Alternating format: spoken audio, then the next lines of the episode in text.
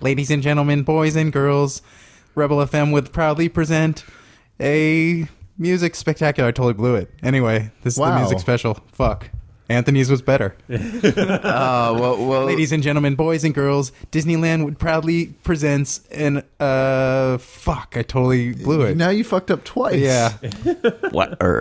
It's the uh, Main Street Electrical Parade intro. In thousands of sparkling lights and electro-synthomagnetic musical sounds, Whoa, the wait. Main Street Electrical Parade. Remember when they used to actually do that at Disneyland? That was great. And they got rid of it again. I think they do do it now. Oh, okay, because for years they got rid of it. Yeah, and they brought in Fantasmic, but then they brought it back because people oh, complained. Yes. They're back awesome. to wasting thousands of kilowatt hours of electricity every night. No way, it's amazing. Yeah, it's not a waste to make children's dreams come true. Made my dreams come true. Uh, my name's Anthony Gies. With me is Ryan O'Donnell. Hey. Tyler Barber. What's up, everybody? Mash Andre. Hey, how's it going? Arthur Gies. How do you measure the carbon footprint of wonder? You're not listening to a regular episode of Rebel F M. We're just going to talk about video game music. What did you call this this episode before, Anthony? The Ear Orgasmatron? The Ear Orgasmatron, yeah. yeah the Ear Orgasmatron. Oh, I like um, that. You might hear some good music. You might hear some music that you hate. And there's probably all music that generally you can buy, at least the Sword and Sworcery soundtrack. Yeah, I'm, which is I'm, one one hundredth of what we're going to talk about. But you can buy that one. Mm-hmm. Yeah. So there's oh, that. Yeah. Well, if if it's available for purchase, we'll try to mention it. Yeah. All right. So what was on the list, Arthur? You you control the master. He's the master list. Of ceremonies here. Oh God, no pressure or anything. Um, so I guess we start out with something like pretty mainstream. So Dead Space two, I think, is on the list.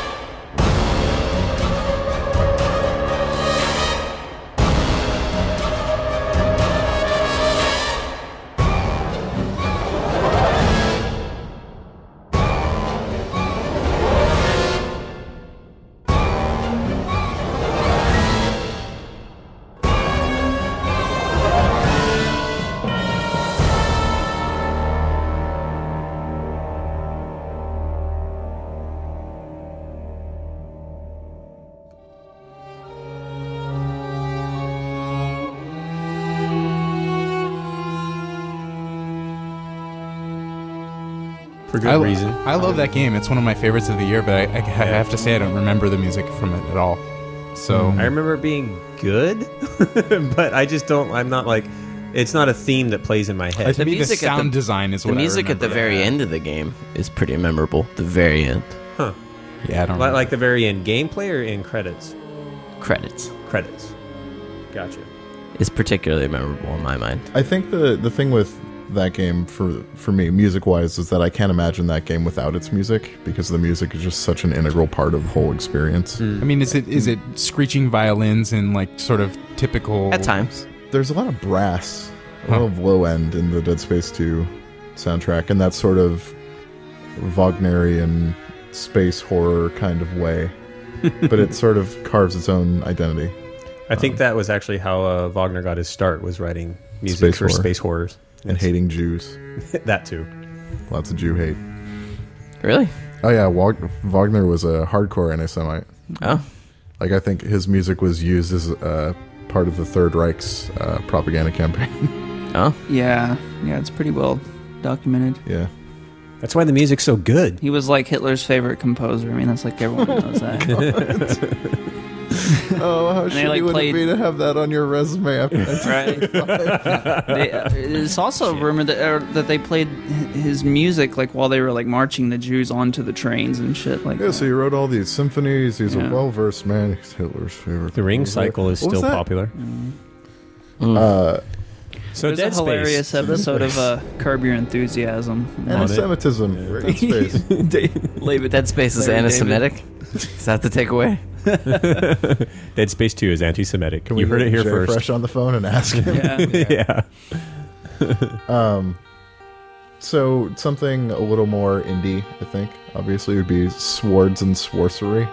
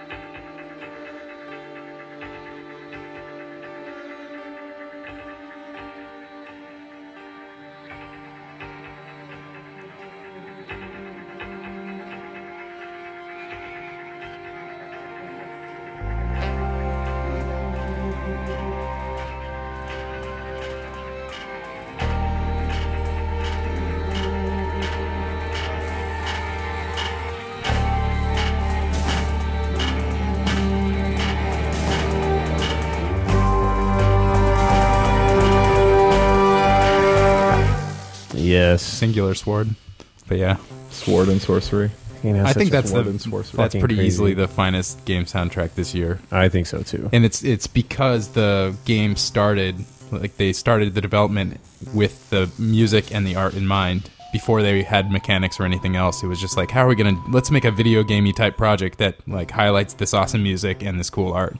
And uh, you Here's, know, the soundtrack itself is different than what you hear in the game. A lot of the tracks have been remixed and rebuilt, and, and it's, you know, it's like a full-on proper electronic acoustic album that you can just listen to, aside from the fact that it reminds you of these awesome things that are in the game. It is, though. It's weird it. because it's like distinctly video game like it, like it has like sixteen bit tones and stuff, but it's not done with like it's not done with like a MIDI synthesizer or anything like that. Like, right. or, well, I guess like, I could tell more of a story of how it came to be. Also, now that I think about have thought it. about it, um, Jim it's, Guthrie, the guy who made the music in this game, um, it was a is a very popular in, indie musician in Canada, and at some point, where uh, Canada, it's it's north you know, of here, the better America. Ah, um, he was in a really terrible car accident. He actually flew through the windshield of the car um, and hurt his, his hand pretty bad, and he was really depressed. And during that period, he couldn't play guitar. Uh, so one thing he realized he could do was hold a PlayStation controller, and he had the M T V Music Generator software and began began to write track, tracks in that. And he did that for however long he was in recovery. And it was much, much later, um, when he was back to playing proper shows again, that he met up with Sword and Sworcery creator Craig Adams, and he handed him a C D of these tracks that he'd made on, on his PlayStation so many years ago. And Craig fell in love with them, and that is why... So those tracks are, like, remade tracks from, like, M T V Music Creator? Yeah. And, like, you know, the ones that are in the game have, obviously, have other instrumentation over top of them. And sure, sure, sure, sure, sure. Beyond that. But I'm sure yeah, they were the, really basic. Yeah, yeah the, the source. Back when it's remixed tracks from C and C Music Factory on Sega C D. Yeah. That's a, video, Dude, that's I, a video creator, not a music creator. I used, to, I used to play M T V Music Creator for hours at a time myself, so that's really cool. Yeah, so that's where those those tracks came from. In fact, he just released a new album, um, came out like a week ago, that is...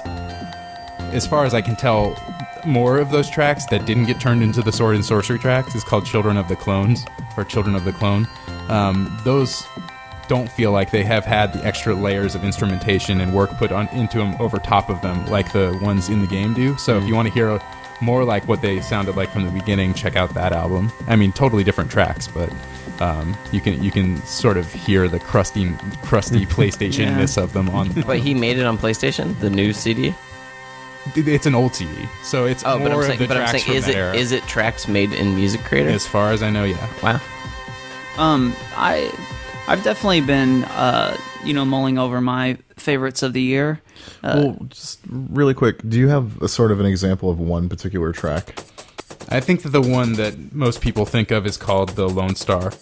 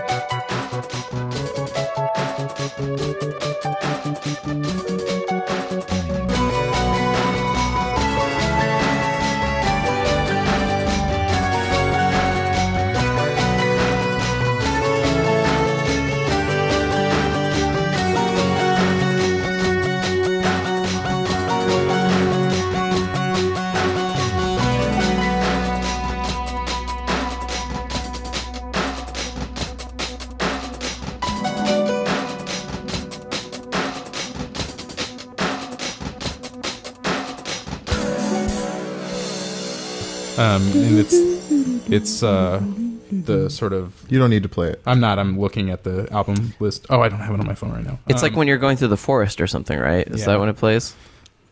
Yeah, yeah I, I think... I, sorry, well, what, what I was going to say is, you know, I... I, I listened to the soundtrack, all, you know, all the way through, and I listened to it a lot before I even played the game, just because I enjoyed the music so much. Mm-hmm.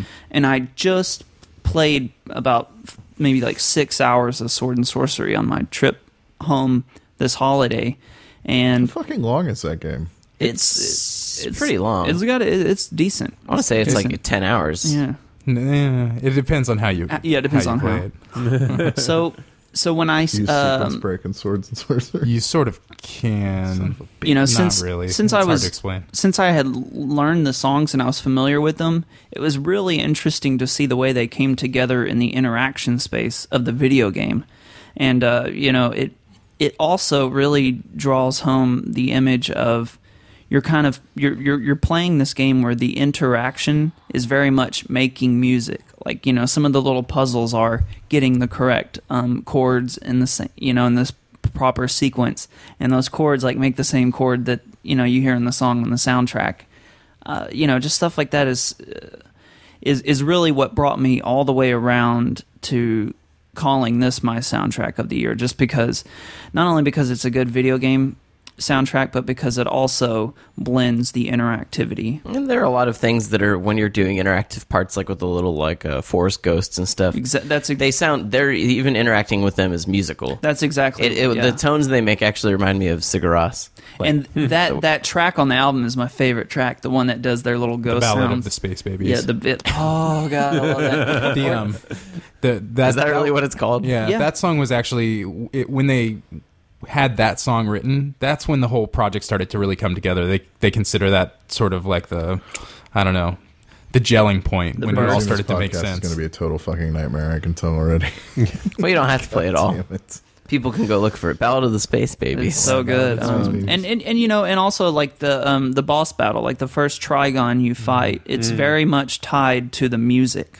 Yeah, the music makes that. I mean, the the, the battle itself is... It feels super epic, and it, partially it's because so of the graphics, but the graphics are so simple in it, that it's all the and, music. And the gameplay is super, super simple, yeah, but it's the simple. music, it's so like foreboding, and they got that nice six, uh, you know, that nice eight-bit chiptune sound. But then, you know, another thing that I, I feel also, it pushes this album above others, it pushes it above just being a good soundtrack, is is the mixing in of... Also, the real instruments. That's know? what like I'm saying. You hear it, the real guitars. It's not games. Or the it's real not like drums. Game Boys playing music. Mm-hmm. Yeah, it's it's meant to sound kind of like that, but well, they, it's being done with other instruments. Yeah, I mean, you know, they have eight bit, you know, parts, you know, sure. entire arrangements, but they mix it so well.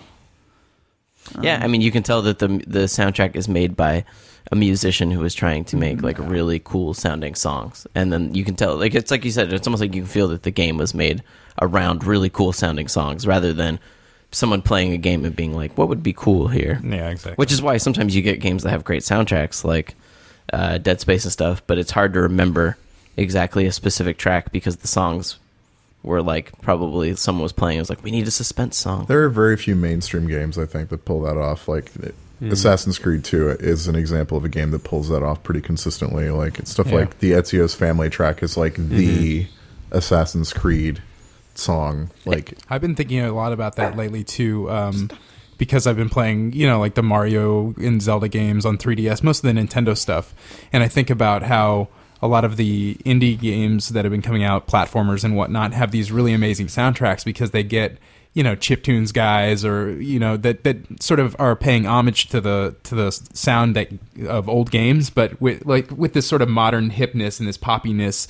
That, you know, the Nintendo games. Actually say. What's that? That sort of hipster mentality. Yeah, I mean, yeah, I mean, or just no, just a modern hip, modern mentality. Like they like the type of music that we like now, but they also grew up with this same sort of game stuff that we liked back in the day.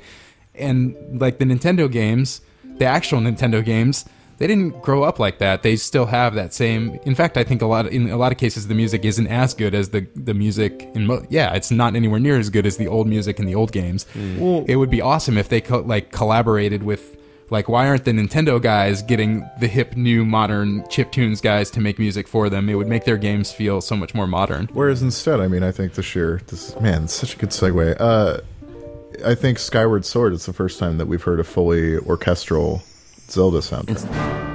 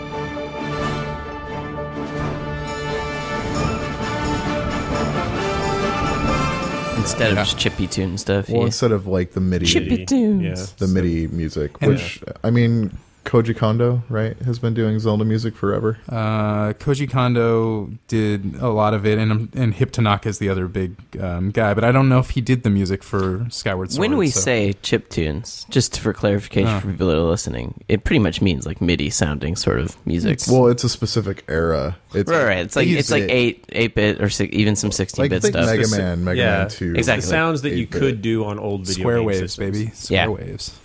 Um, I, the reason I called out Skyward Sword is because, okay, so what's interesting about Skyward Sword is what you said, that it's an orchestral soundtrack, and they, um, Nintendo has gone on record as saying... Ajay Wakai is the composer for Skyward Sword. Awesome. Uh, has said that they had wanted to do an orchestral soundtrack earlier, but they preferred, you know, to do a soundtrack that was also dynamic, and they couldn't figure out a way to make the orchestral soundtrack dynamic before, but they did for Skyward Sword, mm. and it shows. In fact, one of my favorite tracks, or maybe my favorite track from that soundtrack, uh, plays during the when you're on the Sandship, um, and mm. it's totally dynamic. In that, dynamic in what way? Oh, I'll explain. Uh, in in that scene, uh, you're constantly moving back and forward through time, and it's on a ship, and so there's. Uh, you know, indoor and outdoor sections of the boat, and in each of these different sections, the song changes. So if you go onto, I don't think the soundtrack has been released yet. I don't think you can like buy it or whatever. But if you go onto YouTube, people have ripped a bunch of the tracks, and there'll be things like Sandship Deck Variation One, Sandship Deck Present Variation Two, Indoor Sandship Variation Three, because the song is totally different. So as you're moving between places, like if you walk from the inside to the outside or you change time around, it'll keep the song at the same point, but then it'll swap to the different variation of it, and it works really, really well. And that's what's really cool. A lot of games have struggled with, I mean, just for like the last, ever since C D music came into play in games, like games have struggled with pre-recorded music like that. Exactly. Um, yeah, I mean, sounding as dynamic is exactly. You're having a lot of if-then statements right, put and in that's your right. music. Like one of the things that the Halo games have done so well over the last ten years is they've been really good about like having different elements that weave together, and like one part will change while everything else stays the same, and then other parts will slowly change. Which is one of the reasons why the Halo games use soundtracks very peculiarly. Strangely, on Xbox three sixty, like Halo three, O D S T, and Reach, all right. like if you disable soundtracks, it turns off some of the music and also the voices, hmm. like because of a weird way that they're doing the audio in that. Oh, interesting. So I, never I, knew that. I mean, you can see why Nintendo has been so hesitant to do that. I it, guess yeah. it really works out. I mean, I think that the when you're playing through this game, it's easy, like in a lot of games, where to just sort of tune out the soundtrack. But there are many instances in this game, specifically in the dungeons, where I would catch myself thinking, you know what, this song is really rad, and just mm. like stand and listen at that one point, and then go in a door and realize that the song has totally changed. So in the Sandship, the the song that I like is, I think, I can't remember if it's during the past or the present. Arthur will play the correct one, um, but uh, but it's no fucking pressure. Yeah, but it's uh, it sounds like it sounds like Vangelis. It's got these awesome uh, co uh, sweeping chords that just like come in, and these little like ping pongy sounds that sound really amazing. And it only happens during this one particular part where you're standing out on the deck, and then you kind of move inside, and the the bass of the song is still there, but it's not quite as beautiful. There's just one part of it that I really like, so that's what's interesting. Mm. Nice. Um, is there a specific song that you think really sort of en encapsulates? Matt likes the flying song. I like the flying music. Ryan hates it, but I think it's cool. Yeah, I don't like a lot of... The, that's the thing, is I don't really like a lot of the core themes. Like, back back in the day, you know, the, the Zelda, Legend of Zelda one, the overworld music, and the underworld, the dungeon music, those are both classic. I could listen to them for hours, you know, and not even think about it. I feel like so, so much the, of that, like, in later games became your expectation of when am I going to hear this Zelda theme. Right. Like, that started with A Link to the Past, really, where it's like, oh god, when am I going to hear this new version of this music that I associate with these Zelda games? Yeah. And then it happens, you're like, fuck, One, yeah. one of the songs, I can't remember which one it is, um... they played it in a trailer. People figured this out when, when one of the early trailers came out. But one of the songs is this is one of the O G Zelda tracks played in reverse. Wasn't it like an ocarina song or something? That it might be the wind. Yeah, it's probably I, it probably is Ocarina of Time. That would that would make sense. Yeah. So, yeah, they I mean they're definitely trying new things to sort of make you think about the the old games, you know, in a different way with with the music, but. Uh, Yeah, most of the songs I liked are, were in the dungeons. Another song is, in, I think it's the Fire Sanctuary, which is the second dungeon of the game, has really outstanding music. The the Old Cistern, I believe, I can't remember, Ceremonial Cistern, which is another dungeon, has really great music. Um, yeah, I haven't I haven't made it nearly as far in Zelda as you have. Well, you beat it. I've only played it for like maybe six hours, yeah. and uh, so you're not at the part where it's good yet. Well, I'm well. I'm actually really enjoying the game, but uh, I just haven't gotten, you know, into like I don't even know what the Sandship is, so I haven't heard that soundtrack or it's anything pretty far yet. But, in. but the but the first dungeon and the flying music both stood out to me. Um, so I guess going from that, an example of a game that covers sort of similar epic fantasy territory, but maybe is a little more clumsy with it, would be Skyrim.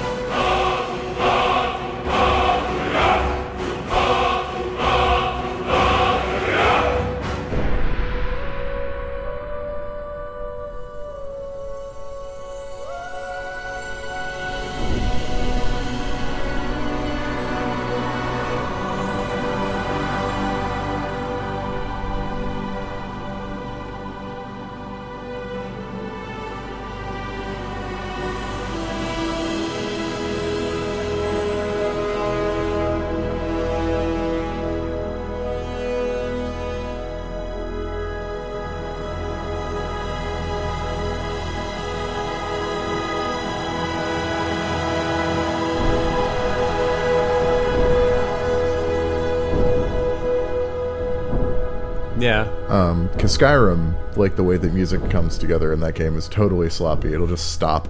Yeah, what's it? New music will start. Yeah, is it just like is it just yeah, like a, a random generator that's like mm, it's about and time then, for like, some fantasy you'll music? Get in a fight, and five seconds later, the fight music will start. Right. Well, give, give it a little credit. It at least has fades. Yeah, yeah, it does seem to fade. It, does it doesn't seem to just fade. Stop. Go, go, go, go, what go. It has is like the best interpretation of the Elder Scrolls theme. Definitely of any yeah. of the games. You mean in the sense that they just make men yell it? Yes. Yeah. Sure. And it sounds great. Yeah. uh, I thought it was really cool. And also just. Uh, I I mean, Skyrim's soundtrack suits that world so well in of a way course. that they nailed the they they nailed the whole fact that they're like Viking people. Yeah, yeah. I mean, and that's not it. Like... For for me, it's not just that they nailed the vibe. It's also that so many video games come out. They, you know, and, and Arthur, I think you brought this up earlier. They go for this epicness, and it ends up just being like washed out. Whereas I feel with the Skyrim soundtrack. They really spend a lot of time giving the songs space to develop. Like their their songs seem like it's less people rushing at me saying, "Look, get excited," you know. Uh, well, they, especially like when you go into the towns. Like I loved going back mm-hmm. to the towns because of the town theme music, and I think it's just called like Town Theme One or something like that. And uh, it really... It, God damn it, Bethesda. Yeah, I know. But but it takes... Like, I don't know if there's a Skyrim soundtrack that you can buy. Maybe it's labeled there something is. better than that. Okay, yeah, it's like but, a five-disc set. Uh, Holy crap, really? Yeah. But anyway... There's a lot I, of fucking music in that game. Yeah, but anyway, when I found the, the song on YouTube, it was just labeled as Town Theme one, but I don't know if that's the actual song. But uh, I love it because it's like a minute and a half, maybe, before it actually gets to the memorable part of that theme where it's like, oh, here's the theme that I recognize, you know? So, like, mm. you'll be wandering around in the town, you'll be having, like, this kind of pleasant background music, and suddenly the theme kicks in because mm. it's a little bit later in the track instead of being, like, just the theme repeating itself over and over again. And, uh, you know, it kind of, re- it, like, brings you into the moment and you feel happy and safe mm. and everything because you're in your town. And, like, just incidental music and stuff in that game yeah. works really well. Like, just...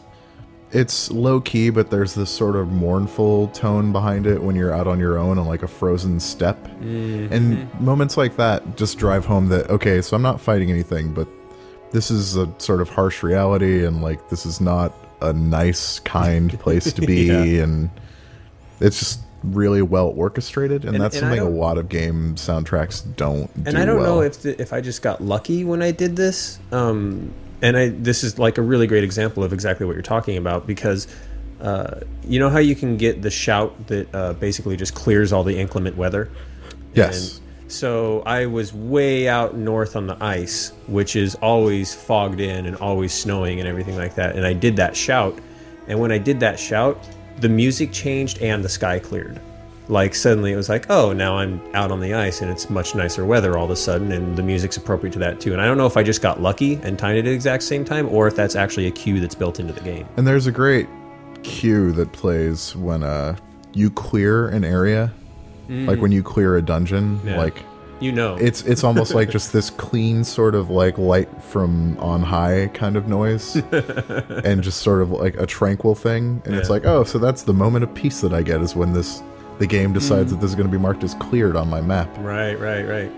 And the uh, and I could be mistaken, but I'm pretty sure there's a different battle theme when you're fighting a dragon than when you're fighting oh, yeah. other things. And it's like, more epic. Yeah, well, and it, well, it, it blended really nicely because like there's a lot of time there. Well, there's several times anyway where you're fighting a dragon near uh, one of those places where you learn a shout word that has like the shout words. You know, they have their own theme too that's, that builds as you walk closer and closer to yeah. it. It's almost like you know the. Uh, uh, It's almost like the hidden secret sound in like uh, Batman or something like that, where you can hear the hidden secret. But in this case, it's men yelling at you.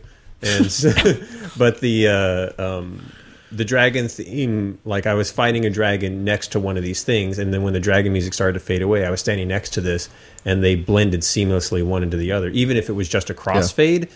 The, to the two themes seem to go together so well, and they're related. They're all dragon-related. You know? I mean, when you it made me feel like a really fucking badass because I it killed is a pretty dragon funny that whenever you're near a rune word wall, like yeah. you just hear like the, the dudes. Yeah, it's like, oh, where are all these dudes coming?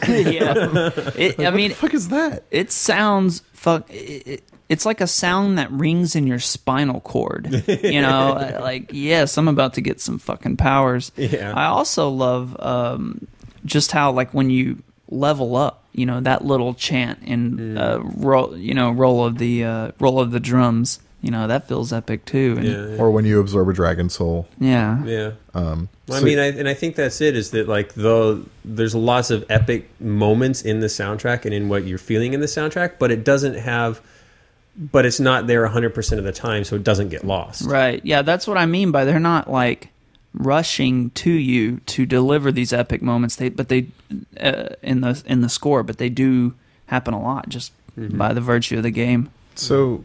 something different, like an example of a game that does integrate everything super well, but maybe isn't quite as, doesn't have anything quite as distinctive or, like, awe-inspiring, would be Portal two, obviously. Mm-hmm. Yes. Um,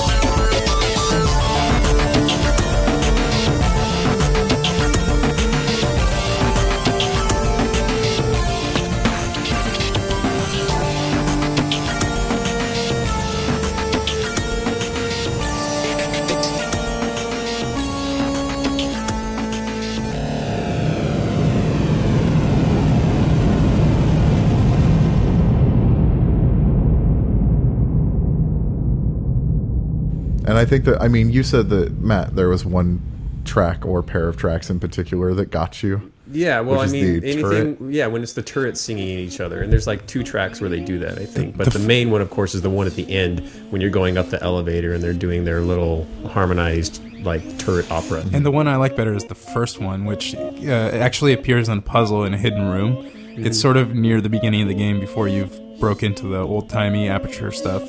Um, Before the betrayal. Yeah, it's it's one of the first puzzles that uses the laser redirection block things. Mm. You have to, like, shoot a bunch of turrets, and when you first walk into the room, there's a grate with a, a laser coming through, so you know that there's a turret behind behind the grate. Mm-hmm. And if you bring a cube over and shoot out that grate with a laser, you can kind of go in there and uh, you know, sort of run around the corner, and then there's a bunch of turrets, like, below you that you can see that are right. all singing one of the turret songs, and it's a it's just a really great little tune. I think the other thing that Portal two really succeeds at is just um, really communicating the sense of, sort of, at the same time, urgency and mystery and high-techness.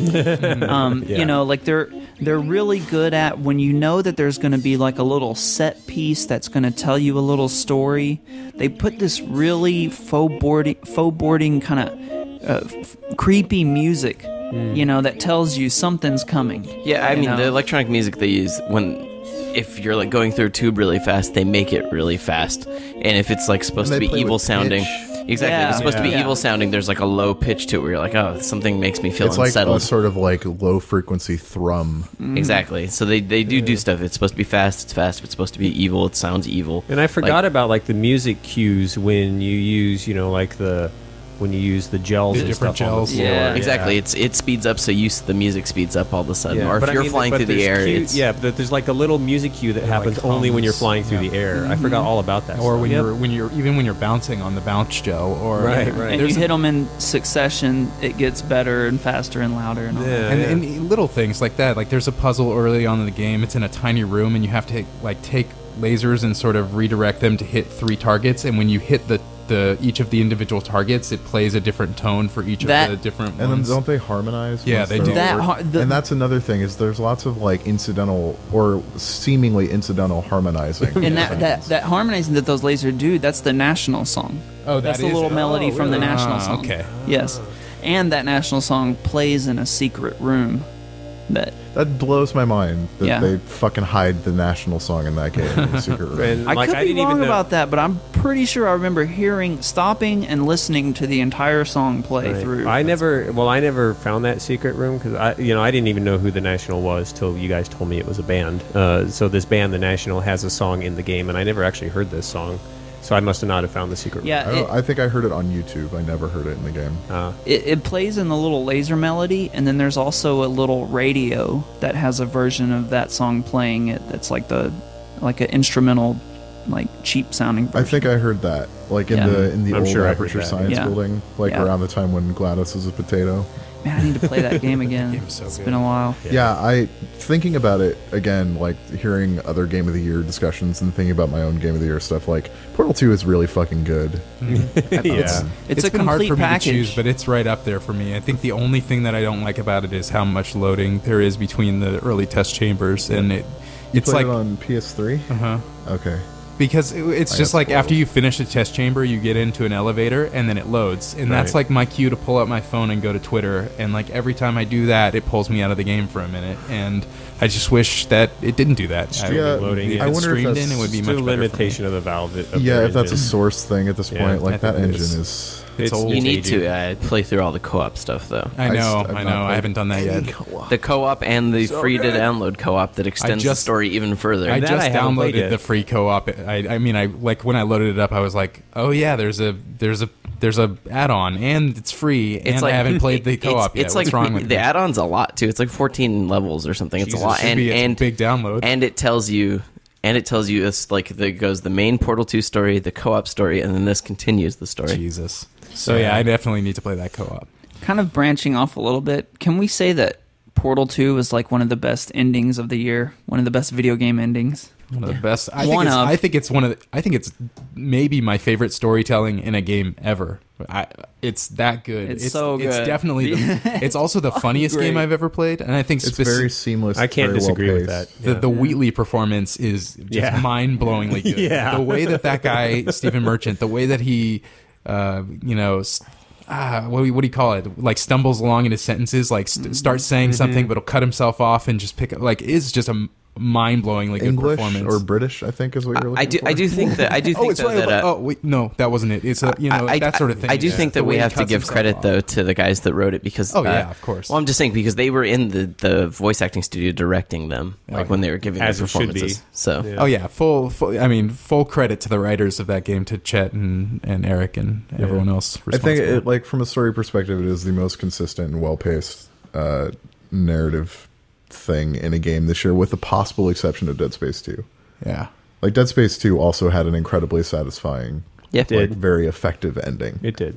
Uh-huh. Um, and th I mean th that those would be that would be it like for yeah. that, because there are a lot of games that had just sort of disappointing endings. Deus Ex.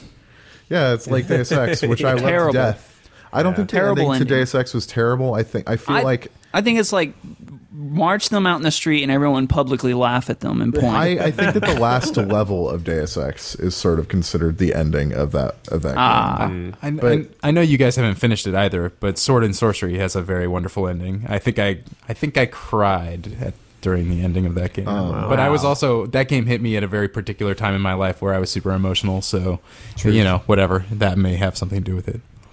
Well, a lot of people, um, there's no segue here. I'm just going to bring it up. Oh, we were about to talk about Deus Ex. Wait a Wait. Oh, were we? Fuck it up. All right, fine, never mind. Go for it. I, I thought, just, I really well, like. We, we were talking about like games that we like instead of music that we like, so I thought we were right. moving on. Um, but yeah, but Deus Ex. I yeah. I, first of all, Deus Ex. Like, I, I wonder how many copies of Deus Ex sold just with that initial trailer with the awesome Icarus theme music attached. Oh, to yeah, it. Good point.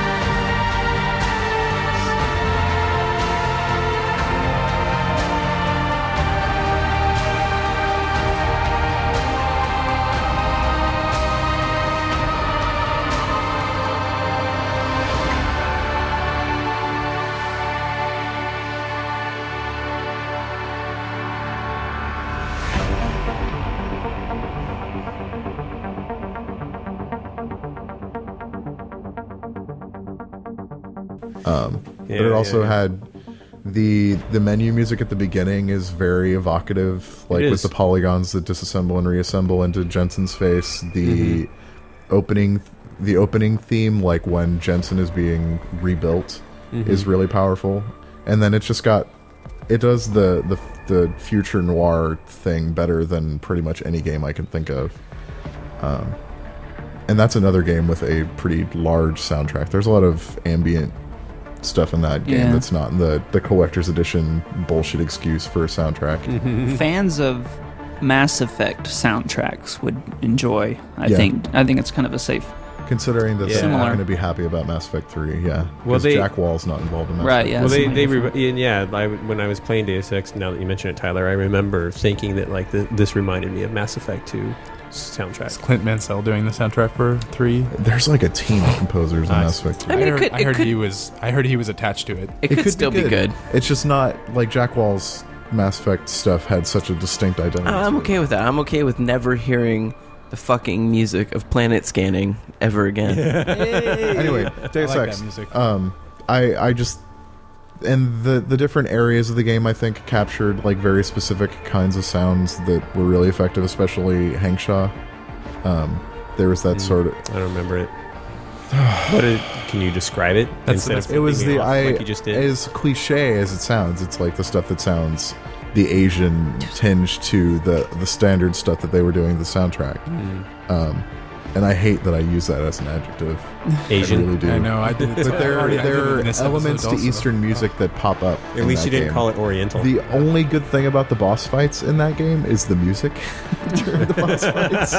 Yeah. Yeah. Uh, those are my I mean, favorite I, parts of the game. What are you talking about? I think it's fair to say that there are certain Asian tones and stuff like right. There are certain mu- tones that they use in their music traditionally when they write it that Western music does not. And so. Right. Totally. And that's that stuff kind of pops up in those sections of the game. But um yeah. And then like the ending, as sort of anticlimactic as some of the ending stuff can be, mm-hmm. the music playing over the ending sort of gives it a much greater emotional resonance than it would actually have. It's the sort of, well, that's there's no good choice here, and this is the sort of decision that you have to make. Mm-hmm. Well, like uh, like Ryan always says when we're doing video editing, is that music is an emotional cheat, you know?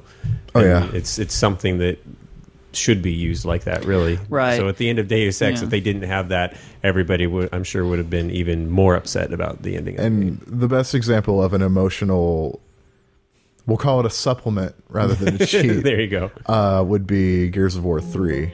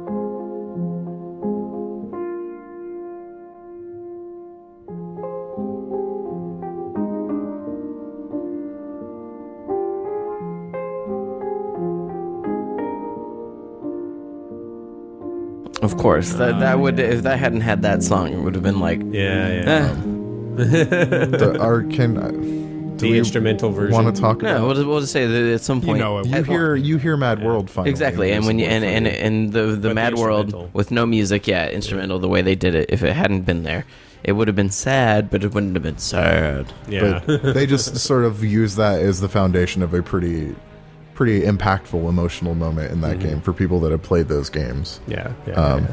Something that they sort of fumbled toward and never pulled off. Well, that game uses two things to make it more emotional. They use slow-mo and music that combined together with great effect. Yeah. Yep. Um, they go together. But I, I, Gears, I thought, had a really great soundtrack, but that particular moment stood out. Um, I mean, yeah. It's the only moment musically to me that stands out. Yes, I can't really think of anything else, uh, you know, like we've already said, other than thinking, like, I remember it being good, I just don't remember specifics of it except for that one moment. Yeah, the only thing I think of Gears, any sort of music-wise, is that and the womp, if you finish anything. Womp, womp, womp, womp, womp. Eh, even that doesn't stand out to me. It's just the womp. When I know I cleared something, I'm like, all right. They use a lot of strings in the Gears soundtrack. A surprising amount of strings. I just don't think Gears music's very pretty, and I, maybe that's why it doesn't stand out. It's me. Very martial. Um, not like the store Marshalls, but M A R T I A L. Right. I'm glad I spelled that correctly. Um, you are a writer, after all. Yeah. Writers don't misspell things, right? No, never. Spelling is not a requisite of being a good writer. You just have to... Uh, yeah, I know what you mean. Spelling's a requisite of being a good person. Well, there are certain people with learning disabilities that can't spell very well, I'm sure. And they're not terrible good people. people. I'm one of them. Yep. Tyler's a terrible person. I was going to say, I'll, t- I'll tell my dad that next time I see him. I think your dad has lots of reasons why you might say he's a terrible person, even if I like your dad a lot and think he's a good person. Yeah. You know, he just has a lot of uh, interesting opinions from defending our country for years. Sharp edges. Some coffee tables in there. You know, you would think, oh, you're Mexican, you're a minority in this country. You would have a simple appreciation and sympathy towards other minorities. No. Nope. Not, not my dad. Kill them all. Jesus Christ. Uh, Live and learn. So, or not. Yeah, man. There's just well, so I mean, many. Speaking of kill them all, there's one game that did have a pretty good metal soundtrack that accompanied it, and that was some of the metal tracks on the Saints Row two soundtrack. Saints Row three, you mean? Three. Sorry, I don't think we can talk about Saints Row three's licensed tracks. A bunch of people. Well, we won't. Up, we, uh, we won't have to play them. But I'm just saying that if you go and play Saints Row three, people people did write in. Some they mentioned to it, say yeah. that they, the way they they didn't just toss in licensed music like oh things no. are going crazy, play a metal song. It's mm. a specific metal song that they yeah. cue at a very specific time or a specific Kanye song yeah. mm. that is meant to oh, accompany God, yeah. that, that was, mission. The, the use of that Kanye song in that game was fucking. Incredible. See, that's nice. what that's what that's what people are talking about that game is. While it uses licensed music, it doesn't just use it like the way G T A no, is, where it's, it's like turn on a radio station. No, mm-hmm. it's like it's a very specific track for a very specific feeling. Almost everything about that game is shockingly thoughtful. Mm. So, um, I'm I'm almost ready, to getting to the point where I want to play that game now. Yeah, I've me heard too. So many good things about it. Where I'm I, almost I don't ready talk to about play stuff it because like one of the moments in that game was sort of spoiled for me, just hearing people like gush about it for a few mm. weeks. Uh huh. Um, which is the Sublime part. Oh, see, but that's that's the that's thing. Another is, example. That's the thing is that they, that game is supposed use, to be really good yeah. for awesome use of license. But music. like nice. that cool. Sublime part is one of the only parts I can think of in a game where a piece of music started, and I'm like, I'm just going to keep driving around until this is done because I want to see where this goes. How right. far they take it, and they take it all the way. Wow, I've said it before. I feel like Saints three is this generation's Duke Nukem. Hmm. This well, I mean, as relevant. far as like just it's just Duke. silly and and yeah. fun, like pure idiot fun. And yeah. relevant to the and relevant to the pop culture. But and not only that, but from what I understand, I haven't played that much of it. But it's like yes, it has plenty of idiot things, but it also uses satire sometimes, like in a way to actually make like a subtle point. Not like not like you're actually supposed to have a takeaway and be like, hmm, I'm going I, to be a better person. But I feel like they buried under so many things like bound and gagged S and M slaves dragging you in a cart race against other people. This is what I'm saying. Is, is much, much, much, they don't want yeah. you to have to think if you don't want to, but if you do stop and think, there are or, times that you like realize... An S and M club full of fucking machines. I don't... I, I feel like satire is just I mean, drowned. It would be like the message you would get out of a Family Guy episode, maybe. Yeah. Where they undermine anything they might have to say. Exactly. Yeah. Uh, well, the uh, but Saints Row three's menu music is great. Like all yeah. that stuff is good. Mm-hmm. Uh, well, no when you see, when you better s- menu music than Grand Theft Auto four's The Gall- Ballad, Ballad of Gay Tony, Tony, which has the best uh, pause Christ. menu music ever. It's my cell phone ringtone and will remain that way forever. You. You should play Saints Row three. I maybe I will. Well, the uh, well Apparently when Tyler the PlayStation mentioned three version is the better performing version of that game. Really, really, that is it, like the three sixty version runs at a higher frame rate, but it tears a lot. Oh, I hate tearing. So it tears much. a lot. What were you gonna say, Matt? Well, when Tyler mentioned metal soundtracks, like a couple people tweeted at me that uh, they really liked, and I think even. Arthur, you said this when the game came out, is they like the Shadows of the Damned right. metal soundtrack I, I a lot. still oh, added yeah. that to the list while we were doing sound. a lot of, that was Shadows like, of the Damned has an incredible soundtrack.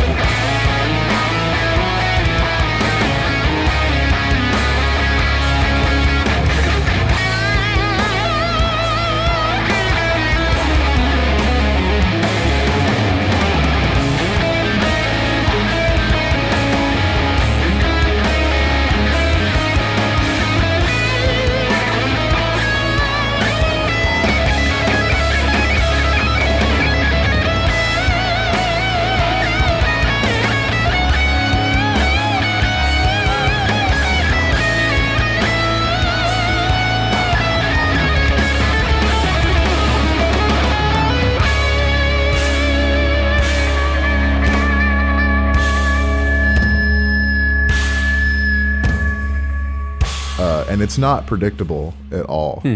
Um, it's Akira Yamaoka. It's the Silent Hill guy, but it doesn't right, feel yeah. like a Silent Hill soundtrack. Well, yeah, because the Silent Hill music is not metal at all. It's like weird acoustic guitars and eerie strings at weird times. Right. Akira Yamaoka is like a metal dude. Like, yeah, like that's what you he guys plays. saw him that's perform, right? Yeah, yeah. yeah. Mm-hmm. It was cool. Um, He's really good. There's some really good music in that. There's the, the Damned do a song they called Shadows of the Damned for it. Mm-hmm. Uh, but just all the incidental music in it, like it's very sixteen bit in that it has themes that mm. play. Mm-hmm. Um, it's good at sort of ranging from rock to like eighties exploitation horror, which is good considering it just lifts an entire section from Evil Dead. Right. Um, not just like inspired by it. It's like it's just like, oh, Evil Dead, Evil Dead, Evil Dead. There's a fucking thing in the c- cellar saying it'll soul my soul. He says, how can I stop it? Blah, blah, blah. Right, right. Um, But yeah, Shadows of the Damned has a really great soundtrack. That that is the best thing about that game, other than the dick jokes. That was a game that did dick jokes well. Like if we, nice. we were talking about dick jokes yeah. of the year of twenty eleven, that, game that would be the top of the list. Um, but whereas there are other games this year that sort of like had specific like themes, like main themes that were really like good. Like Skyrim's main theme right. almost falls into that category, but it, the rest of the music was really good. Um, mm-hmm. I feel like nothing from Uncharted sticks out in my head except for the Uncharted theme. I mean, Uncharted has yeah. the, the equivalent of the dun dun dun dun dun, dun, dun Indiana Jones theme. It has that. It has its theme now. Um, exactly. When you hear when you hear it, you know it's Uncharted at this point. Uh, but you're right. The rest of it might as well just be random do-do-doom with strings. Exactly. It's just it's just random tones to set moods. Yeah. But uh, or that, really fast versions. In Uncharted three, like the loading mo- the loading music, the Uncharted theme that plays, like I think it's the exact same as Uncharted two. Like it hasn't been I, I know, I'm telling you, they just so they just recycled the Indiana Jones theme. Because it's just like, okay, so this is basically just the same music. Yeah, I think it's literally the same recording. And other times when you get in a fight, it just goes just play it really fast. Is that the sound of a thousand middle fingers pointing in your direction? uh, I mean, it's really good. It's just like yeah. Bulletstorm is another example of that, where the main theme is really, really good and mm. really evocative, and the rest of the music in the game is good, but nothing stands out the way that that does.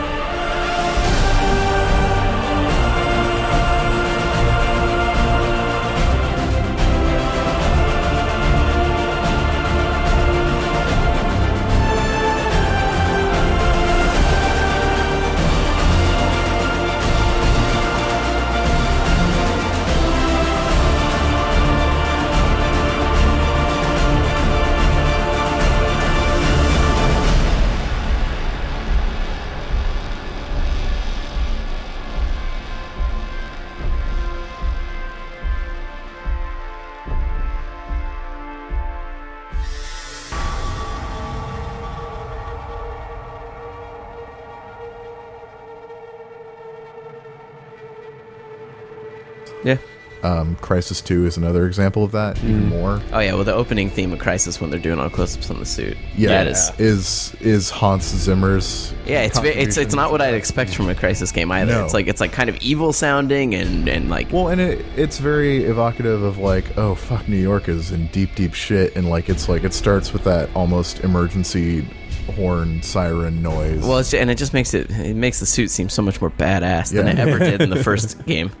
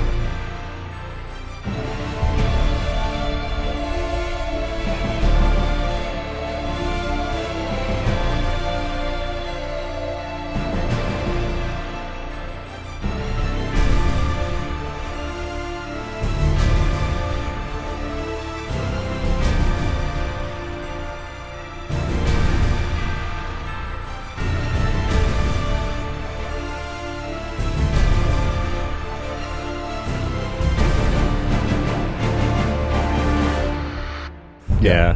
Um, well, they focus so much more on the suit in that game in general. Yeah. It's, I mean, there's a lot of really great music in it. I liked it a lot, but that is definitely the song where it's like, this identifies this game mm. in a very clear way. Nice. Um, whereas you have something like Bastion, mm-hmm. which is totally different.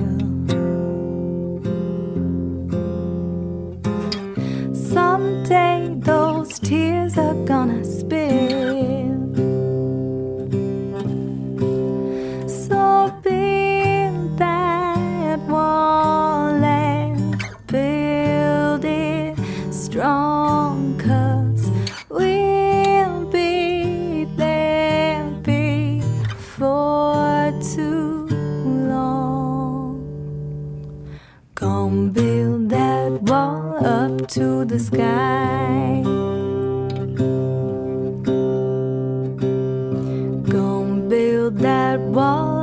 to the sky. Someday your bird is gonna fly. Gonna build that wall until it's done. Gonna build that wall until it's done. But now you've got nowhere to run. So build that wall and build it strong, 'cause we'll be there before too long. And yeah, and I still haven't played Bastion, but really? over... Yeah, but overwhelmingly, that was uh, when people were tweeting at me, and I that saw a bunch of them. That was our Listener's Choice Award by far. Definitely, it was one. Bastion, yeah. Like, Bastion, Bastion, Bastion all over the place. And so, like, I was just looking at the music, and it seems like the the the, the one theme um, that stands out is, like, Mother, I'm Here. I set my sail, fly the wind, it will take me back to my home, sweet home. Lie on my back, clouds are making way for me, I'm coming home, sweet home. I see your star, you left it burning for me. Mother, I'm here.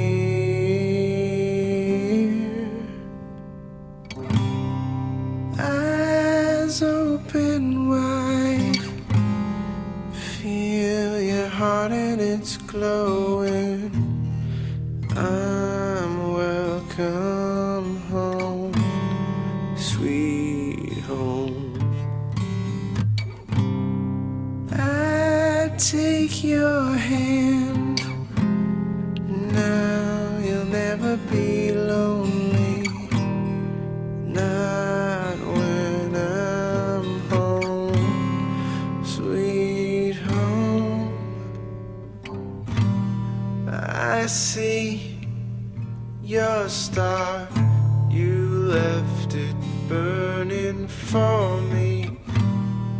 Mother, I'm here. Also in parentheses, Zolf's theme, whatever that means. Is that the, the acoustic thing uh, that yeah. everybody is obsessed with? Yeah, that, it's like a vocal track. Yeah, there, there's vocal tracks throughout the whole album. Ah, and the whole okay. album is pretty much kind of like a folky, bluesy, like very intimate, you know, like someone's bedroom recording. Which it probably was, because I'm pretty sure one of their friends did the whole yeah. soundtrack for that. I mean, the voice in that song sounds like the dude who did the narration almost. There's there's multiple singers too. There's like there's a girl that sings one song. Mm. Um, and this album's available for purchase, right? Yeah, it is. Yeah. yeah. The the thing about this year is that I think every game we've talked about has a soundtrack you can right. buy. Uh, so I don't think so, uh, Skyward Sword is available yet. Well, nowadays digital downloads are so prolific that Does people are like to sell digital downloads. Skyward Sword come with the soundtrack? No, it comes with and I, no, it comes with an orchestral C D from a concert that they played that has different Zelda themes themes. Or, orchestral versions of different Zelda themes throughout the ages. On that, the uh, Wind Waker medley is amazing. Totally amazing. Wow, cool. Yeah. I haven't listened to that yet. Yeah, you should put it in. It's good. Nice. Oh, man. That's what I usually say. Proper Skyward Sword soundtrack is going to be a real pain in my balls when I'm putting this together. Yep. Just use those YouTube links I gave you. But yeah, okay. when you when you go to when you go to look up the Bastion music on YouTube, there's just a list of like every single track because I I'll guess just buy the They yeah, all stand out. I think I I have to go back to Bastion. I yeah. stopped somewhere near the beginning and I came and I, I need to go back and chance. I want to get the soundtrack. I think also. Bastion is going to be my limbo this year. Last year I played through. I didn't play through Limbo until the end of the year. Yeah, I waited a, long, a while on it too. I slept mm-hmm. on it for a long time. The, like what I feel about Bastion is like, uh, you know, I do enjoy folk music, but, like, you know, I even said this on Twitter after I listened to the album, like, I feel like my folk cheesy meter is pretty sensitive, and it, it didn't tip the meter. You know, it's good, like, stamp of approval folk music. Doesn't awesome. It, like, trip over into bluegrass or something? Uh, no, no. I, I, I, you know, I just, a lot of folk can get into that cheesy Anthony Kumbaya territory. You it know? Can very quickly cross over into Enya world music. Yes. Yeah. Like, new age kind of stuff. Yeah. Oh, man. Or new wave. No, new no, age. No, new age. You were right the no. first time. If it As was new wave, that would be cool. Music digression. You sing Girl with the Dragon Tattoo. Enya will never be the Enya same Enya will never again. be the same again after Girl with the Dragon Tattoo. Yeah. Did they do it well? They're, oh, God. Oh, it's there's, fucking brilliant. What, it's, I don't, it's you can't the explain Sail Away it without, song. Yeah. Like, yeah. I don't know if that's the name of it, but you'll never that hear. That is what it's called. That's what it's called. Never, it's called Orinoco Flow. That's all you have to say. You will never hear Sail Away and not think of that movie. If they, if you're, if you're, if you see that in a theater and the theater doesn't audibly erupt into laughter the moment that that song comes yep. on, then you're seeing it with the wrong crowd. yeah, yeah, no kidding. I had a very participatory crowd when I saw that That's movie. Good. Yeah, um, I've seen I it totally twice. forgot about that. I've seen yeah, it twice so now, and, and both times in that scene, you, like you yeah, hear people laughing. Laugh. Like you, you have like, to. There's a laugh when the Nine Inch Nail shirt comes up. There's yeah. a laugh when Orinoco Flow comes on. There's yeah. a few really like um, solid ones. This kind of anyway. segues into something I was thinking would. Um, that I kind of wanted to do a good blog post on, but, you know, we have, like, you know, Trent Reznor doing soundtracks for, you know, really good movies, mm-hmm. um, you know, a lot more musicians doing soundtrack for movies.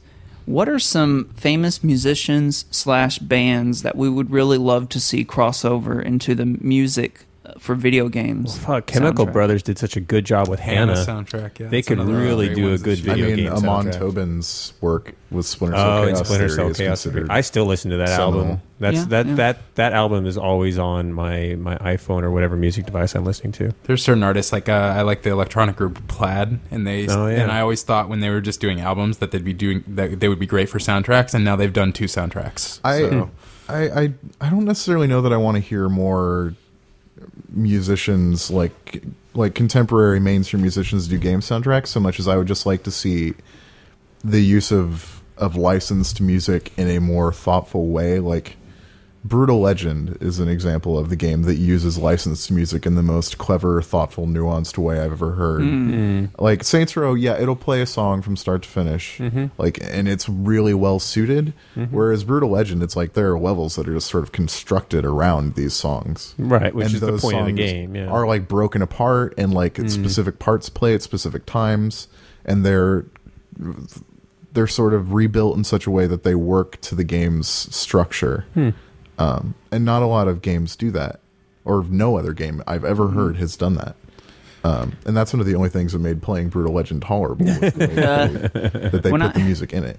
When I played Final Fantasy X, was the same moment in time when I w- discovered Sigur Rós. Mm-hmm. And I remember thinking, wow, this band, more than any other band I've heard, sounds like cultural music from another culture that doesn't exist on this world. Mm-hmm. And, you know, and I'm, I, you know, Excellent. so I'm sitting there thinking of just like, you know, imagine if, you know, Final Fantasy X got Sigur Rós just to do the music for like, mm-hmm. like there was the tree people or whatever, mm-hmm. or like a section, you know. Mm-hmm. The um the the lead singer, Johnsy, just did a soundtrack. Yeah, for We Bought a Zoo. Yep. And it's good. Mm-hmm. I have it. Uh, a band I can think of that would be really cool because they have such great instrumentation.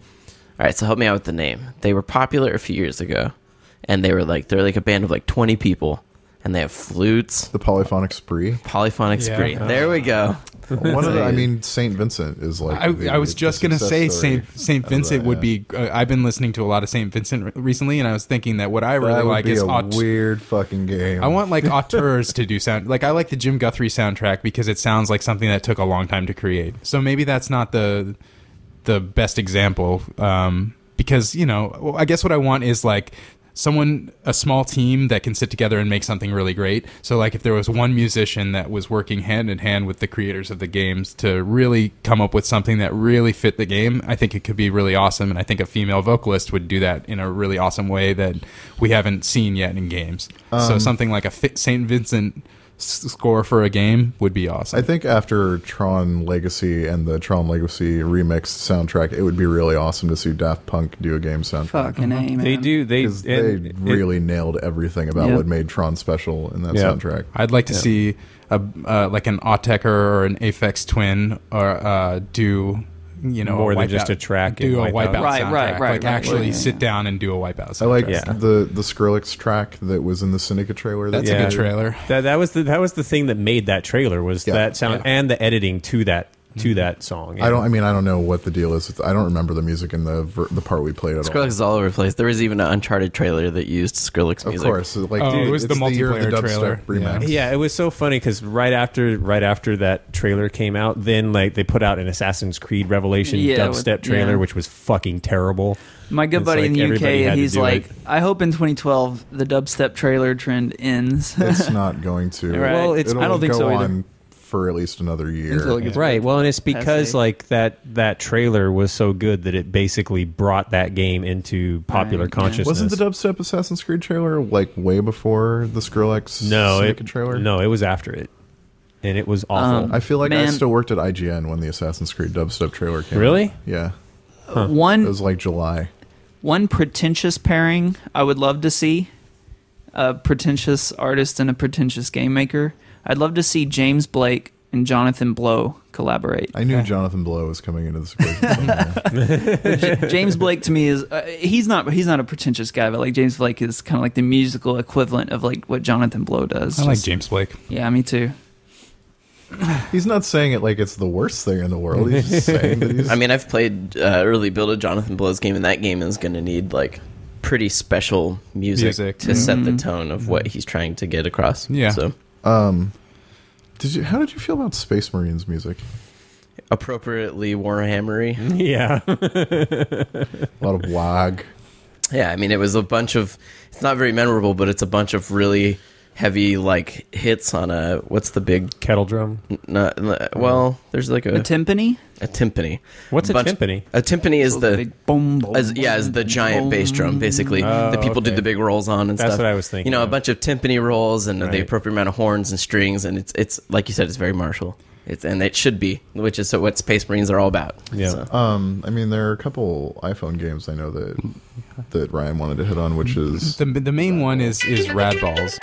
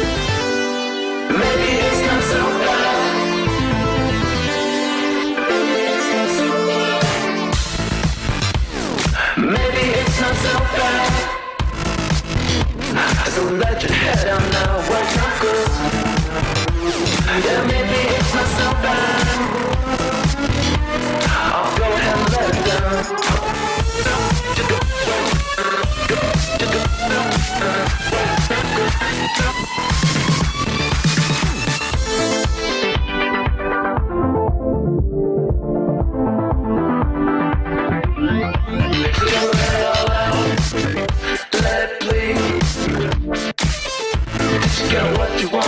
Did you get what you need?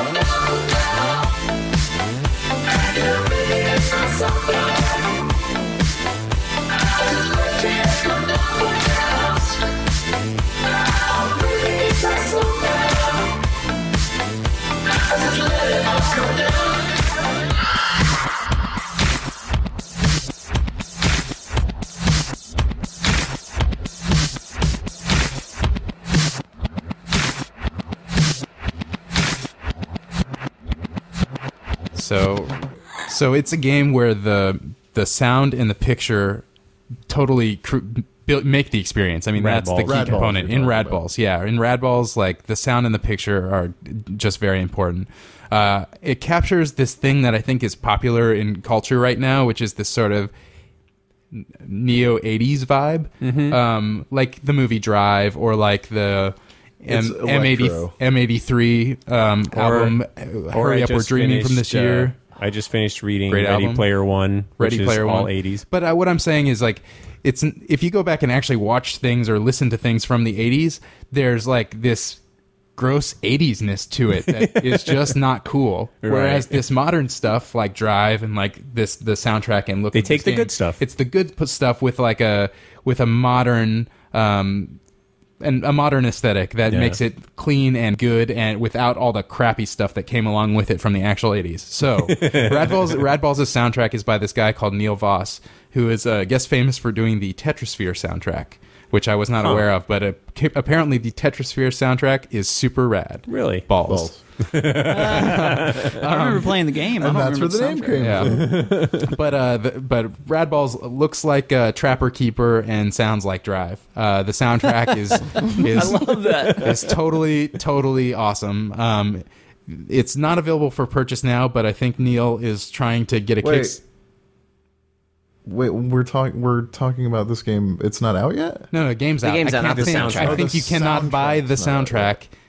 But Neil God. Voss is trying to put Damn a it. Kickstarter together to uh, get the soundtrack released like properly on disc.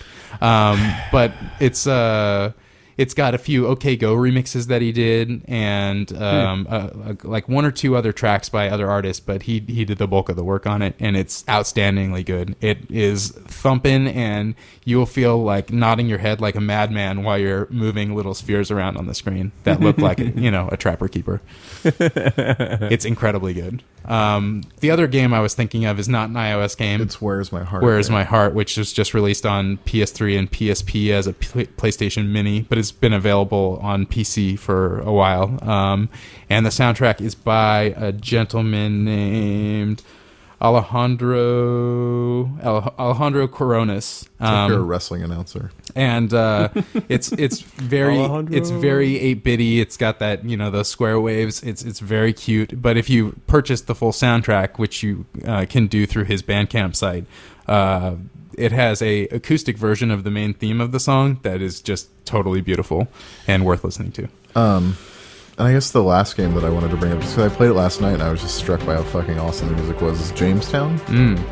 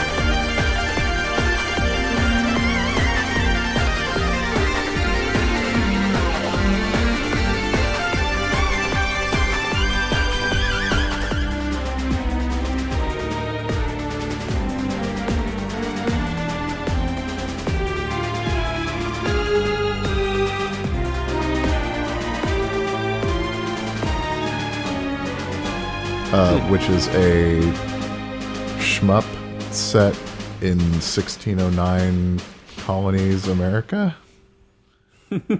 Makes perfect sense. Being like caught in between like the British and a Spanish Martian invading force, and they're like all these floating islands and shit. uh, but awesome. The music is, it's like sort of between sixteen and thirty-two bit orchestral MIDI, mm. but it's very epic and intense and cool, um, and it just really suits the kind of game that it is. Uh, so as you're using, say, John Smith. Uh, like a Pocahontas. That was part of the most recent Humble Bundle as well, right? Yes. Okay. And I believe the most recent Humble Bundle, if you did more than the average price, like you got soundtracks for everything. Yeah, right. Uh, which is a pretty good deal. So, yeah, man, that Jamestown's soundtrack is incredible. And then there's like a cool chiptune like version of one of the sound, one of the songs in it that sounds like a lost Mega Man two track, as yeah. Anthony put it.